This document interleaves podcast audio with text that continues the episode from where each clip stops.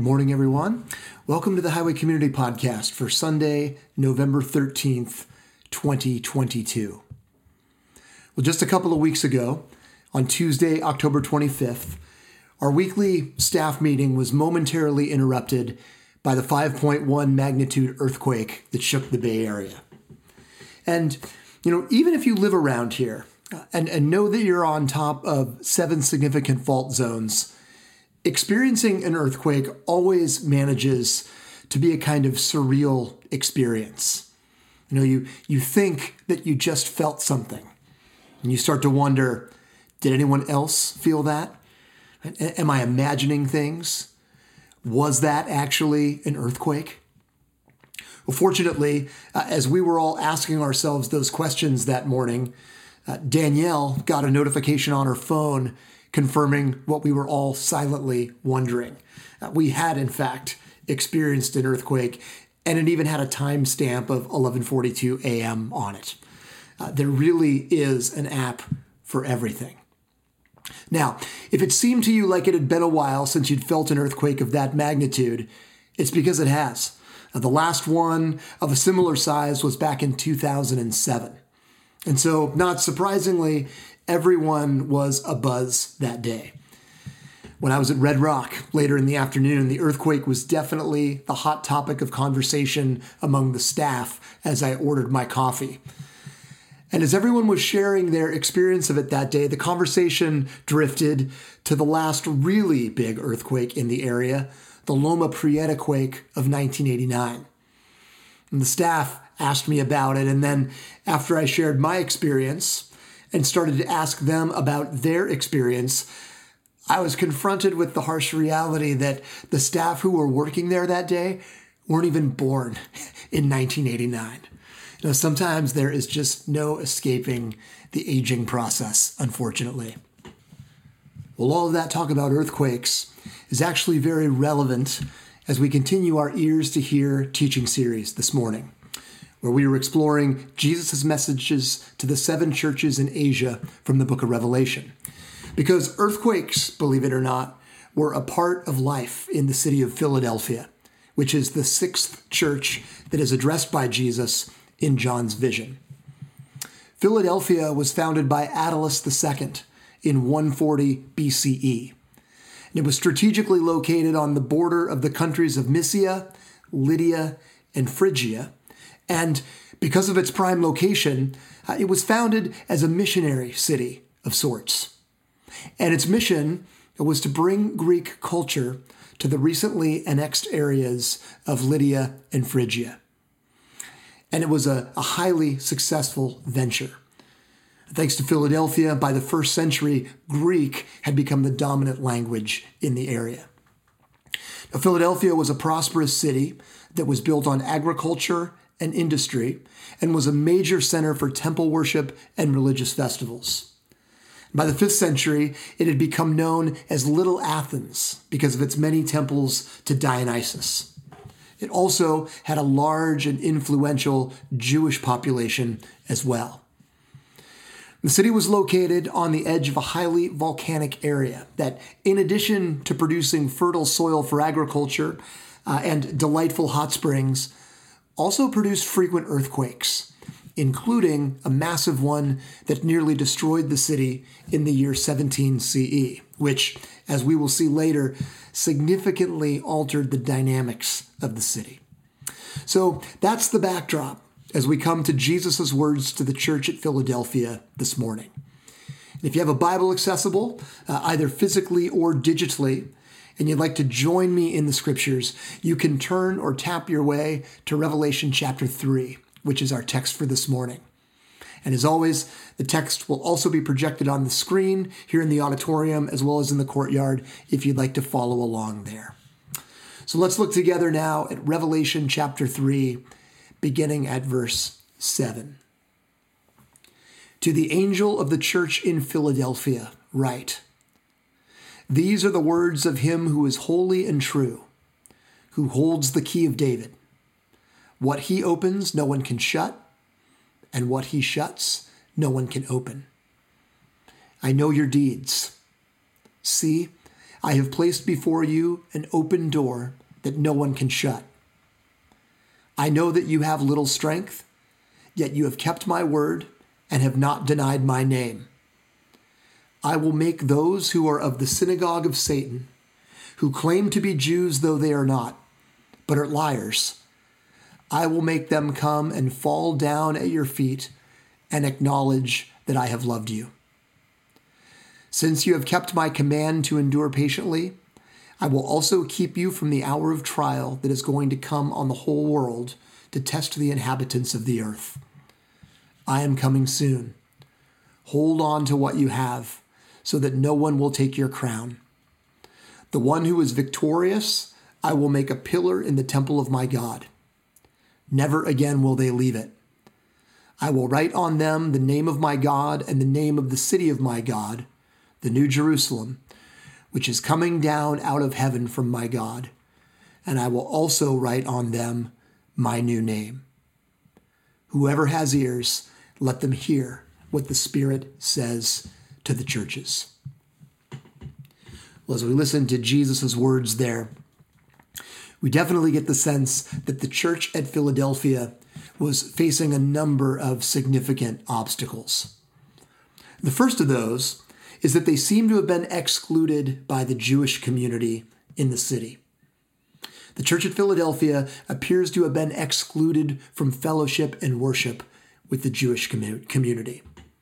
And that's something that's inferred uh, by the two references at the beginning of the passage, one in verse 7 and the other in verse 8, to doors that are open and shut. Look again with me at verse 7 of Revelation 3.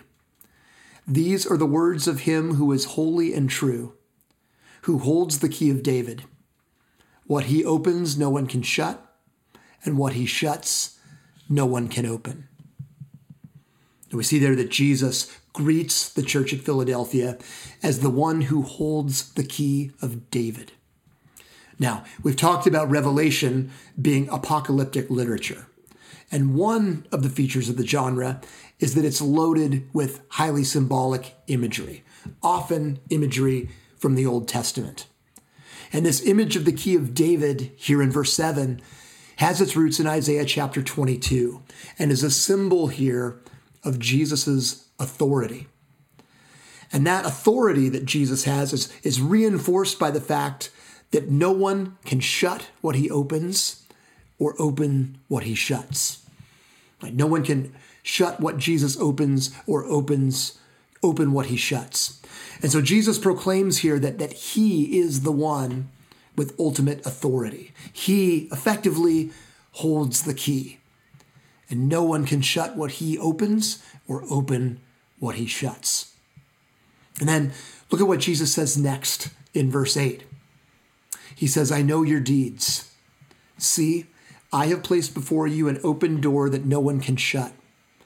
I know that you have little strength, yet you have kept my word and have not denied my name. I will make those who are of the synagogue of Satan, who claim to be Jews though they are not, but are liars, I will make them come and fall down at your feet and acknowledge that I have loved you. Jesus' language there makes it pretty clear that he is not happy with the way that the church was being treated by the Jews in the city.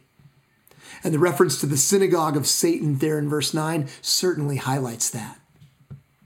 Now, it's likely that the church at Philadelphia was shut out by the Jewish community for theological reasons. Because it was not uncommon at all for Christians and Jews to be at odds with one another when it came to theology. Christians, for example, claimed to be heirs of the history of the Israelites. They claimed to worship the one who was the fulfillment of Jewish messianic expectations, albeit in a completely different way than the Jews had anticipated. And perhaps most offensively, Christian communities included Gentiles who did not follow all of the Old Testament laws around things like, for example, what to eat or what not to eat, or circumcision. And so we can certainly imagine why the Christians in Philadelphia might not have been embraced by the Jewish community. Another obstacle that the church in Philadelphia appears to have been facing is related to their strength. Jesus says in verse 8, I know that you have little strength, yet you have kept my word and have not denied my name. And so Jesus, because again, he is present with his church, knows that this community had little strength. Whether that's a, a reference to them not having a lot of people, or not having a lot of financial resources, or both. And so this appears to have been a church that, in the eyes of the world and, and perhaps by the measures of the world, was weak. Another obstacle that faced this church came as a result of both the past history and the ongoing experience of earthquakes in the city, which created a palpable sense of fear among the residents that many of us can probably relate to as residents of the Bay Area. You know, I remember uh, after seeing the images of the collapse of the Nimitz Freeway and the Bay Bridge uh, after the Loma Prieta earthquake. And I, I remember not wanting to be stopped in my car underneath an overpass, you know, for months, uh, thinking about aftershocks. And the residents of Philadelphia had those kinds of lingering fears too. And so much so that many people actually moved outside of the city walls in search of safety and security. They, they, they would still come into town to do business, but they no longer lived in the city. And so the seismic instability of Philadelphia and the region around it had a kind of scattering effect on the city. And then, uh, in addition to all of those obstacles, the church was also facing the challenge of living in a city that was deeply shaped by the power and influence of the Roman Empire. And after that major earthquake happened in 17 BCE, it was the Roman Empire that helped rebuild the city of Philadelphia. And in exchange for all the assistance, uh, the city was given a new, ga- a new name, Neo Caesarea, or the city of the young Caesar. And it became devoted from that time on to worshiping its benefactor, Tiberius. And the cultural pressure, you know, to worship the, the imperial cult is something that the Christian church may have felt more acutely as a result of, of being excluded from the Jewish community. And that's because it was often the case that as long as followers of Jesus were seen as another sect within Judaism, uh, they were able to benefit from the protections that were granted to the Jews. Right? So, for example, you know, as long as the Jews paid their taxes, they were not forced to participate in the worship practices of the imperial cult. But if the Christian church was not a part of the synagogue, they may have lost that protection. You know, they may not have had that anymore, and they may have faced persecution for not participating in the worship of Caesar. And so this church uh, was faced with the challenge of ministering in this city of the young Caesar with all of the cultural pressures around it. But, you know, it's interesting. Despite all of those obstacles, this church appears to have been doing well in the eyes of Jesus. And so well, in fact, that, that like the church in Smyrna, Jesus offers no words of correction for them. But and so Jesus held the church at Philadelphia in high esteem. And his words of affirmation for them here in Revelation 3 give us some insight, I think, into why. Look with me again at Jesus' words from Revelation chapter 3, verse 8. He says, I know your deeds. See, I have placed before you an open door that no one can shut. I have placed before you an open door that no one can shut. You know, that image of the open door is such a rich one. And it has a couple of different layers of meaning uh, relative to Jesus' promise and, and his calling, both for the church at Philadelphia and for us as the church today as well. First, the open door is an image of hope. The open door is an image of hope. Jesus says in John chapter 10, verse 7, Very truly I tell you, I am the gate for the sheep. And then he says in John chapter 10, verse 9, I am the gate. Whoever enters through me will be saved. They will come in and go out and find pasture. The word that's translated as gate for us in English literally means door in the original language. And so Jesus is the door that he promises the church here. Jesus is the door. And here in Revelation chapter 3, he is reaffirming his promise to his people of an open door relationship with him. He's reaffirming his promise of an open door relationship with his people. And so, even if the door to the synagogue is closed to the members of the church at Philadelphia, the door to the Father, Jesus himself, is never closed. And that is a great reminder for us, right? Both as the church today and as individuals. In the midst of, of whatever obstacles we're facing or will face, That the door to Jesus is never closed.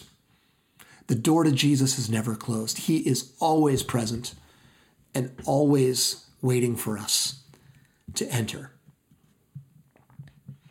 Well, not only is this image of the door an image of hope, but it's also an image for the church's call to mission. The open door is an image for the church's call to mission. In 1 Corinthians chapter 16, verses 8 and 9, the apostle Paul writes, "But I will stay on at Ephesus until Pentecost, because a great door for effective work has opened to me." and there are many who oppose me. In 2 Corinthians chapter 2 verse 12, he writes, "Now when I went to Troas to preach the gospel of Christ and found that the Lord had opened a door for me." And then in Colossians chapter 4 verse 3, Paul writes, "And pray for us too, that God may open a door for our message, so that we may proclaim the mystery of Christ, for which I am in chains." And so we see there that, that Paul repeatedly uses the open door as an image for missional opportunity. He repeatedly uses the image of an open door as an image for missional opportunity. Right? God was opening doors for Paul to continue the mission of proclaiming the good news of the kingdom in word and deed, right? Despite the various obstacles that he was facing. Right? Like the people who were opposing him in 1 Corinthians 16 and the chains of imprisonment in Colossians chapter 4. And Jesus uh, is really doing the same thing here for the church at Philadelphia. That he wants them to know and he wants them to remember that the obstacles that they are facing, uh, whether it's their exclusion from the synagogue or the persecution that they're experiencing or their limited resources or the challenges of, of building a church in a city that is so transient. Right? Jesus wants them to remember that those obstacles are doors of opportunity. Those obstacles are doors of opportunity because the church is called to continue Jesus' mission. The church is called to continue Jesus' mission. And we're called to that mission in spite of the various obstacles that we might encounter. And there's a sense, I think, in which the church at Philadelphia was already doing this. They had kept Jesus' word and, and not denied his name, despite the obstacles. Right? They were living into their call to mission. And Jesus was affirming and encouraging them to keep it up. Last week, I was returning from Honduras uh, where I spent a few days doing some work with our ministry partner, Footsteps Missions. And Footsteps uh, began serving in the city of Santa Barbara in 2011 when it opened the Garden of Love and Hope, uh, which is a holistic after school program that provides nutritious meals, clothing, medicine, academic support, and spiritual support to the least of these in the community. And uh, this was the first time that I had been since February of 2019. Uh, and so there was a lot to see. But there was one thing that I experienced that was especially moving. In November of 2020, at just eight months or so after the pandemic started, a Category 5 hurricane hit northern Honduras, causing severe flooding near Santa Barbara uh, because of a river that runs through the area and devastating the coffee crop. Santa Barbara uh, is the predominant coffee growing region in the country. Now, a disaster like that uh, is overwhelming enough on its own. But then there was the added layer of the pandemic too, which at the time was was still very precarious. But the Footsteps staff, uh, which is 100% led, by the way, by Honduran nationals, wanted to help with the tremendous need that was around them. And so they began to ask around and learned about a community near the river where people had had their homes, which were wholly or partially made out of adobe, washed out by the flood. And despite the fact that the area was super difficult to access, uh, the Footsteps staff was resourceful and managed to get in there. They prepared and delivered meals, and even more importantly, were able to work with the residents to provide blocks and cement for homes to be rebuilt. And I was able to visit this neighborhood during my during my trip, and you know when we arrived, uh, Nettie, who's been a part of the ministry since it started, you know when when he got out of his truck in this neighborhood, it was like Elvis had entered the building. I mean, the people literally just flocked to him. You know, and it was evidence of the impact that he had had and the deep, deep gratitude that was there for the love and the compassion that had been embodied to this neighborhood. And then I mentioned earlier that in addition to causing massive flooding, the hurricane also decimated the coffee crop, uh, which directly impacted a large number of the families who participate at the two gardens who work on the farms picking coffee. And so, in response, Footsteps purchased some land and started a cooperative farm where families in the program can volunteer and, based on their hours, receive a share of the harvest.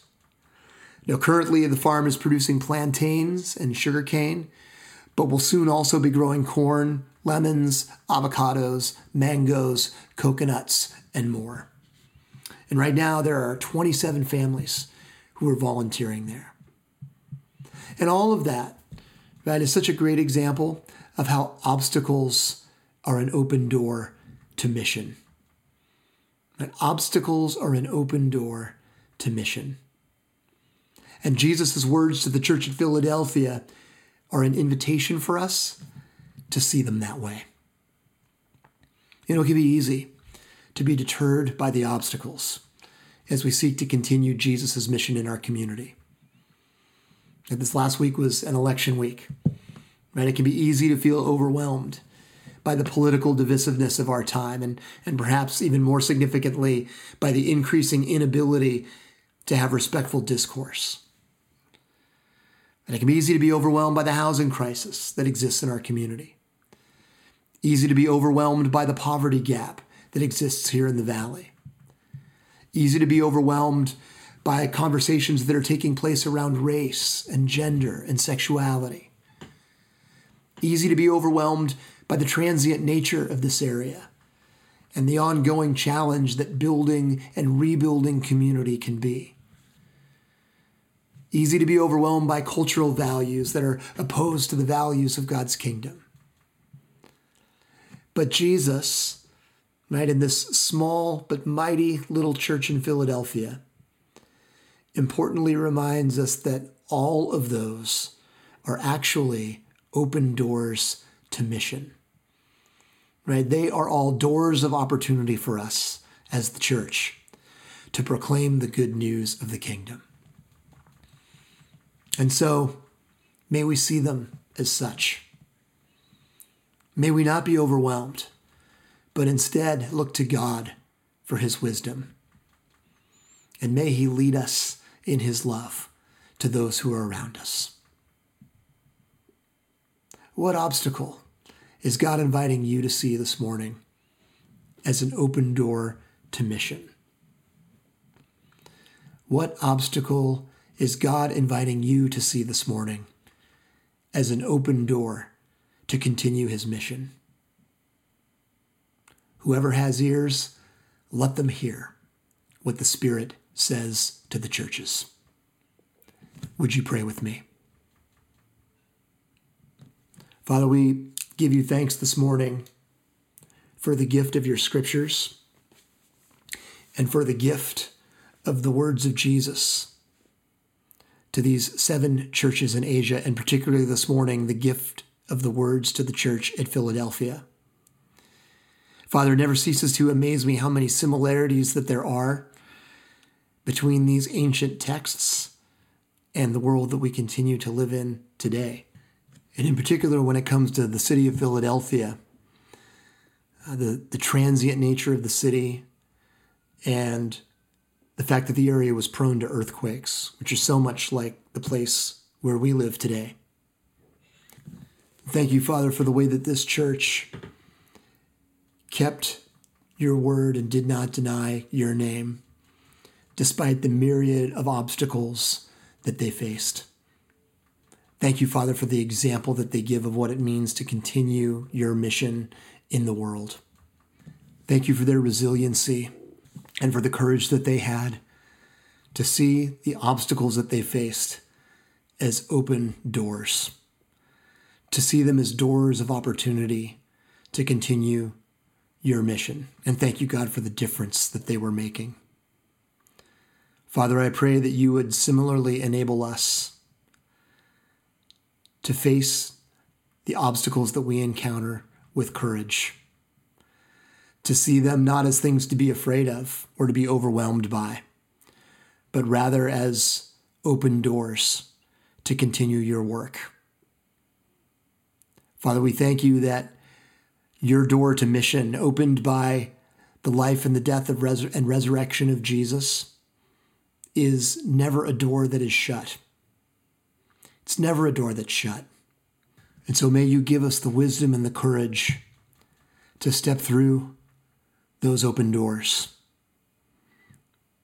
and bring the life and the light of the presence of your kingdom into the places of our world that need it the most. May your kingdom come. May your will be done on earth as it is in heaven. May we have ears to hear this morning, Father, what your Spirit says to us, your church. In Jesus' name, amen.